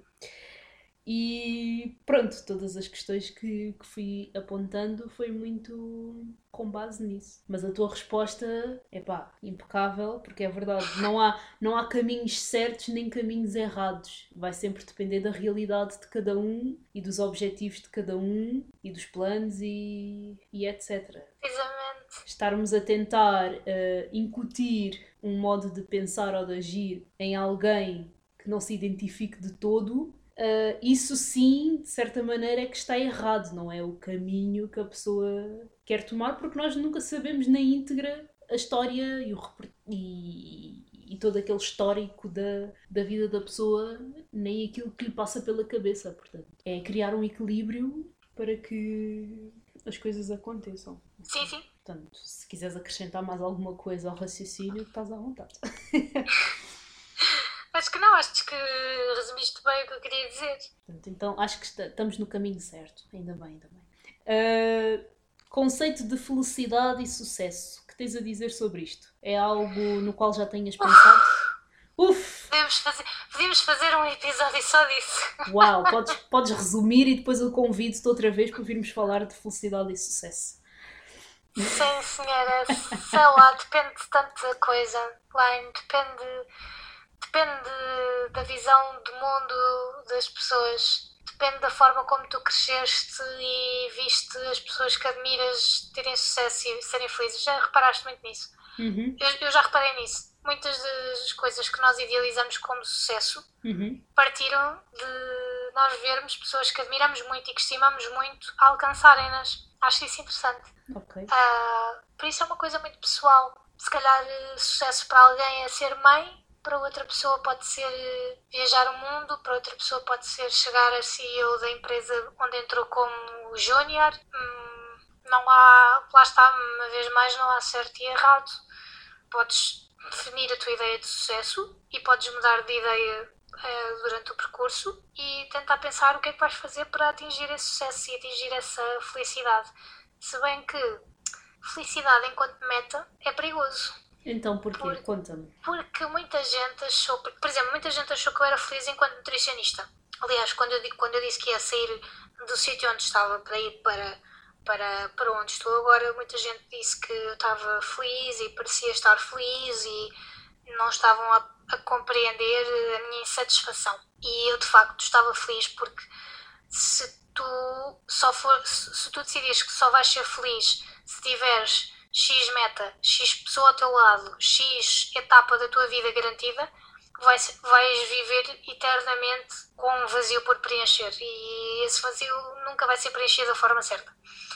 Eh, eu acho que disse isto com 20 aninhos e acho que continuo a concordar, que é, tu podes viver a vida inteira feliz e nunca vai ser pelo, pelos mesmos motivos. Às vezes estás feliz porque estás apaixonado e às vezes estás feliz porque estás super bem realizado no teu emprego.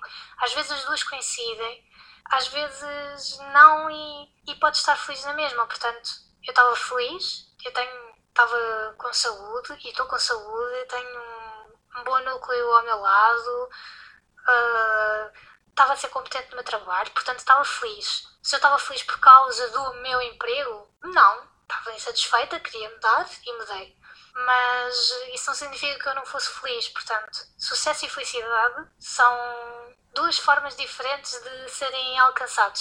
se é que a felicidade se alcança. Mas a forma resumida, e sem fazermos disto um episódio à parte, é esta a minha percepção. Hum. ok. Não, é que eu estou agora aqui a apontar uma questão. Uh, portanto, Inês, aponta já na tua agenda que um dia destes vamos gravar outro episódio, ok? Sobre Sim, este tema de felicidade e sucesso. Entretanto, quando eu estiver a ouvir este episódio novamente, vou ter já 30 mil questões para apontar. Eu vou-me sentir o Stitch quando ele tira as suas outras patas e aponta mil coisas. Uh, de onde ou em quem, como é que vais buscar forças para prosseguir? Uh, boa pergunta. De... acho que é um bocadinho de tudo, não é? Hum. Primeiro, acho que é aquela coisa de estás no comando, portanto, ninguém vai fazer por ti, ninguém vai mandar currículos por ti, ninguém vai formações por ti, ninguém vai uh, aceitar projetos por ti, portanto, muito pelo contrário, podem tomar o teu lugar, portanto, é bom. E não estou a dizer isto no sentido competitivo, atenção, estou mesmo a dizer no sentido de se não fizeres, ninguém mais faz. Uh, portanto, convém que. convém que o faças se é isso que queres fazer. Por outro lado, as pessoas que tu. Lá está aquilo que, eu te estava a dizer, que as pessoas que tu estimas e que admiras e que atingem patamares bem-sucedidos das suas, das suas vidas, às vezes até, até nem queres esse tipo de sucesso, mas só o facto de elas terem conseguido e de teres acompanhado todo o processo de backstage até elas chegarem ao patamar que chegam é inspirador. Uh, não necessariamente para fazer exatamente a mesma coisa que elas fazem, mas para teres exatamente a mesma motivação e resiliência que elas tiveram. Uhum. Portanto, acho que os dois podem ser conciliáveis, ou seja, a tua própria motivação para fazer e os casos de sucesso que tu foste testemunhando ao longo do tempo. Sim, tu, tu dás boas respostas. Eu acho que tu uh, invadiste o meu, o meu computador, o meu telemóvel, uh, o teu ar de gamer, acho que isso é mais ar de hacker que fica a ouvir altos sons enquanto está a ver as perguntas para preparar respostas. Ah, sim, sim, sem dúvida. Porque está Eu mesmo... já te disse que vou preparar o meu stream. teu stream que já deve estar super atrasado. Uh, portanto, parecendo que não, eu tenho mais duas questões. São mais duas. Tens medo do futuro? Não consegui ouvir. A sério? Deixei-te ouvir. O que é que estavas-me a dizer? Eu acho que a net tropeçou aí algures e não. Em que parte é faz que. Mal, faz mal. Em que parte. Diz, diz. Ias, ias fazer-me uma pergunta, acho eu. Ok. E vou fazê-la na mesma. Uh, Ok. uh, tens medo do futuro? Ah, sim, em certa parte sim, acho que toda a gente tem, mas é aquilo que eu te- que eu que eu estava a dizer. Não faz mal surfar no medo, faz parte. Toda a gente tem medo, toda a gente tem incertezas. Ignorá-las não é a solução, portanto, se estivermos a sentir medo, aproveita a sensação, por mais que não seja agradável. Pensa que se temos medo é porque é algo que nos que mexe connosco, não é? Portanto, só pode significar que estamos a fazer eh, uma, a coisa certa e ir mesmo quando temos medo. Ok. Boa resposta, como sempre. Então, tu, então tu achas que o medo é uma maneira de uma das maneiras, não é? De medir se estás ou não ah, no caminho certo quanto às tuas decisões? Pode ser. Porque o medo pode ser medo de muitas coisas. Pode ser o medo de errar, pode ser o medo do fracasso, pode ser eh, o medo de, de arriscar. Às vezes é mesmo medo de estar a viver o objetivo, o plano, o sonho, por tantas outras ah, componentes exteriores e internas. Lá está, mas nesse aspecto eu já é aquilo que eu te tinha Sim, dito, sim, que sim. eventualmente vais-te cobrar por isso, portanto, mais vale ir Exatamente. com medo Mais vale ir com medo. do que ir com remorsos. Uhum. Ou nem ir sequer, o que há de piorar eh, a situação, não é? E que conselho darias às tuas Ineses e que vivem dentro de ti? Ixi, ah, que conselho? Conduzam melhor. Não, estou a brincar. Ah, não sei, Elaine, eu, eu, eu tenho muito carinho pelas minhas Inês antigas, porque senão eu não estaria aqui.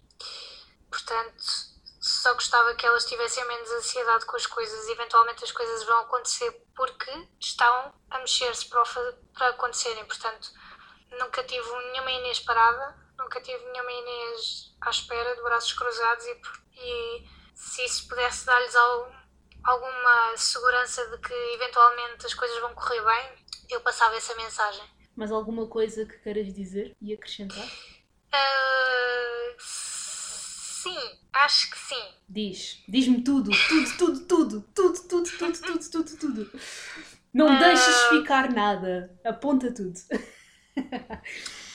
Vou dizer aqui três coisas rápidas, mas que eu acho que são muito tabu e que já que estamos a falar de mudança de carreira e de mundo profissional, que, que acho que faz sentido dizer e que eu gostava de ter ouvido. Uhum. Uma é que é normal muita gente trabalhar para sobreviver e sobreviver no sentido de fazermos trabalhos que não são os nossos trabalhos de sonho, mas que nos permitem poupar, uhum. uh, ter rendimentos, uh, investir para outros sonhos, para outras ambições e que, e que não há nada de errado nisso. Uh, que são tão válidos como qualquer outro trabalho e que não, não são motivo de vergonha nem de falhanço. Outra coisa que eu acho importante de dizer é que se quando queremos mudar de um universo profissional, de, de área profissional, a rejeição é muito mais frequente, naturalmente, e que não desistam porque as portas vão ser muitas, muitas portas vão ser fechadas na cara, muitas janelas vão ser fechadas na cara e não levem a peito, não desistam. Uh, é muito cansativo às vezes depois continuar a mandar currículos, mas bola para a frente, não, não se deixem prender por isto. E por último, se mesmo para terminar, cuidado com as anestesias, porque neste processo todo, que raramente é curto, nós às vezes estamos numa altura em que encontramos conforto na situação atual em que nós estamos que não é ideal, mas que já, por já conhecermos a rotina, acabamos por nos acomodar e achar que estamos felizes por isso. E isso anestesia-nos de continuarmos a tentar chegar onde queremos e de irmos atrás desses sonhos. Portanto, cuidado para não estarem a cair numa anestesia, porque depois acordamos e, e apercebemos de que tivemos a dormir durante uns tempos e pronto, terminei muito mal, se calhar devia terminar com um reforço positivo, mas é que, é que eu acho mesmo que, que, que se tipo, tivermos motivação e tivermos mesmo paixão em fazer isto, que conseguimos. Acho também importante não nos compararmos. Uhum. As pessoas têm ritmos diferentes e etapas diferentes. Sei lá, há pessoas que conseguem coisas mais facilmente do que outras e não, não é por aí que, que, que devemos discutir ou que devemos refletir sobre o nosso percurso. Cada, uma, cada pessoa tem um percurso e está tudo bem. E há pessoas que vão chegar, se calhar, às, às funções que nós queríamos ter mais rapidamente, ou parceiros que vão ser mais bem-sucedidos que nós mais rapidamente. E não tem mal nenhum nisso. Não se comparem, observem apenas o vosso caminho, porque essas comparações nunca vão levar a bom porto e dão-nos uma acidez a, a, falar e a abordar os outros que as outras pessoas notam e que pode estragar muitas relações sem sentido. E mais uma vez não estou a acabar com o reforço positivo, mas eu acho, acho, acho que isto são coisas que se falam muito pouco ou que se falam de uma forma muito sutil, sabes? Uhum. Sim, muito água com açúcar. E acho que é importante dizer straight to the point estes pontos. E eu não tenho a mínima dúvida de que qualquer pessoa que realmente tem motivação para fazer, que não para, que não desiste, que continua a apostar em si, consegue chegar lá. Se calhar demora mais tempo que os outros ou não, nunca saberemos, uhum. mas, mas compensa, é muito compensador. Eu costumo dizer que os nãos que vamos recebendo na vida são, na realidade, grandes sims porque querendo ou não acabam por nos encaminhar e por, e por ser eh, uma espécie de, de guia, não é? Eu não. Quer dizer. Eu acho que só a sensação de tu acordares de manhã com, contente ou bem disposta para ir trabalhar recompensa tudo. Sim. É, é a recompensa certa. Exato. E é uma coisa tão simples, mas que tanta gente não tem e que eu também não tive durante algum tempo que, que vale a pena todos os nãos, que vale por todos os nãos, todos os, todos, todo, todo o processo, todo o caminho, vale mesmo a pena. Portanto, sim, sim. hang in there Exatamente. E, e, nós estamos exatamente onde temos de estar para aprender todas as lições, para amadurecermos, para crescermos porque isto é, é, óbvio, a Inês dos 17 não teria a maturidade e a capacidade de lidar com a realidade da Inês dos 26, portanto... Ah, sem dúvida. Olha, e outra coisa que eu que, que também dizem muito, essa, esta aqui dizem imenso, e eu na altura, quando ouvia isto, ficava, pá, possuída, ficava mesmo possuída. mas, eu, tipo, mas faz tanto sentido, e é, e é mesmo verdade, portanto eu vou, eu vou me tornar na pessoa que eu odiava, e dizer que há males que vêm por bem e que às vezes ter quando nos fecham a porta ou quando não nos abrem aquele caminho nós achamos que era por ali que nós tínhamos que seguir e é precisamente por esse caminho estar fechado que nós conseguimos encontrar outro muito melhor uhum. e isto quando isto quando nós estamos no meio da corrida depois de uma porta fechada na cara é tão tão tão tão tão artificial parece tão artificial que, que, que dá raiva mas isto é mesmo verdade. Portanto, se houver alguém neste momento a odiar-me, a ouvir isto e a odiar-me, pensem que é mesmo verdade. Portanto, vocês vão me dar razão quando, quando uh, o destino se confirmar. E também é aquela questão do tempo, porque o tempo resolve tudo. Só que Sim, pronto, depois isso só tens que, mil e uns chavões. Só que, só que o tempo não é só. não são só as horas ou os dias no calendário. O tempo é um conjunto de situações que lá está. Sim, são, são os males, são os não, são as portas fechadas, são a corrida, é tudo junto, mas que depois termina num bolo red velvet maravilhoso, bem coberto e empratado e que sabe super bem no final uh, da maratona. Precisamente, precisamente. Com, com, com um chai latte a acompanhar. Epá. Exato, hum, tão bom. Portanto, é a melhor maneira de rematar um, a corrida, não é? Portanto, sim, sim, vale a pena. É continuar, é persistir, é levantar a cabeça, é pegar no pano que atirámos ao chão e usá-lo para enxugar as lágrimas, mas continuar. É mandar mais um e-mail, é fazer mais um refresh no, no site dos empregos, é, é fazer mais uma formação, é, é fazer tudo novo outra vez e não desistir. Uhum, exatamente. E acreditar também, não faz mal nenhum acreditarmos. Claro que não, mas se não tivesse a acreditar também não farias, não é? Sim, também é verdade. Portanto, portanto, olha, acho que por enquanto estamos terminadas após uh, uma hora 50 minutos de gravação oficial, uh, uh, acrescido a uma hora de testes de som mais um tema que ficou em suspenso e que há de ser conversado futuramente. É assim que terminamos mais uma entrevista. Inês, muito obrigada por teres aceito o convite. Ah, eu é que agradeço, foi a minha estreia. E por ter uh, estado cá. Um, de facto, eu gostei muito mais de ter gravado uh, uma entrevista neste formato, ou seja, através do Zoom ou do Skype, portanto agora já sei onde recorrer e como fazer. Já sei que não posso ter os vídeos ligados ao mesmo tempo, porque senão vai ser uma confusão. Aprendeste lá e não preciso te explicar outra vez. Aprendi, já está retido. Muito obrigada pela lição do dia. Uh, espero que passes uma boa noite. Obrigada. Alguma e coisa. Obrigada a quem.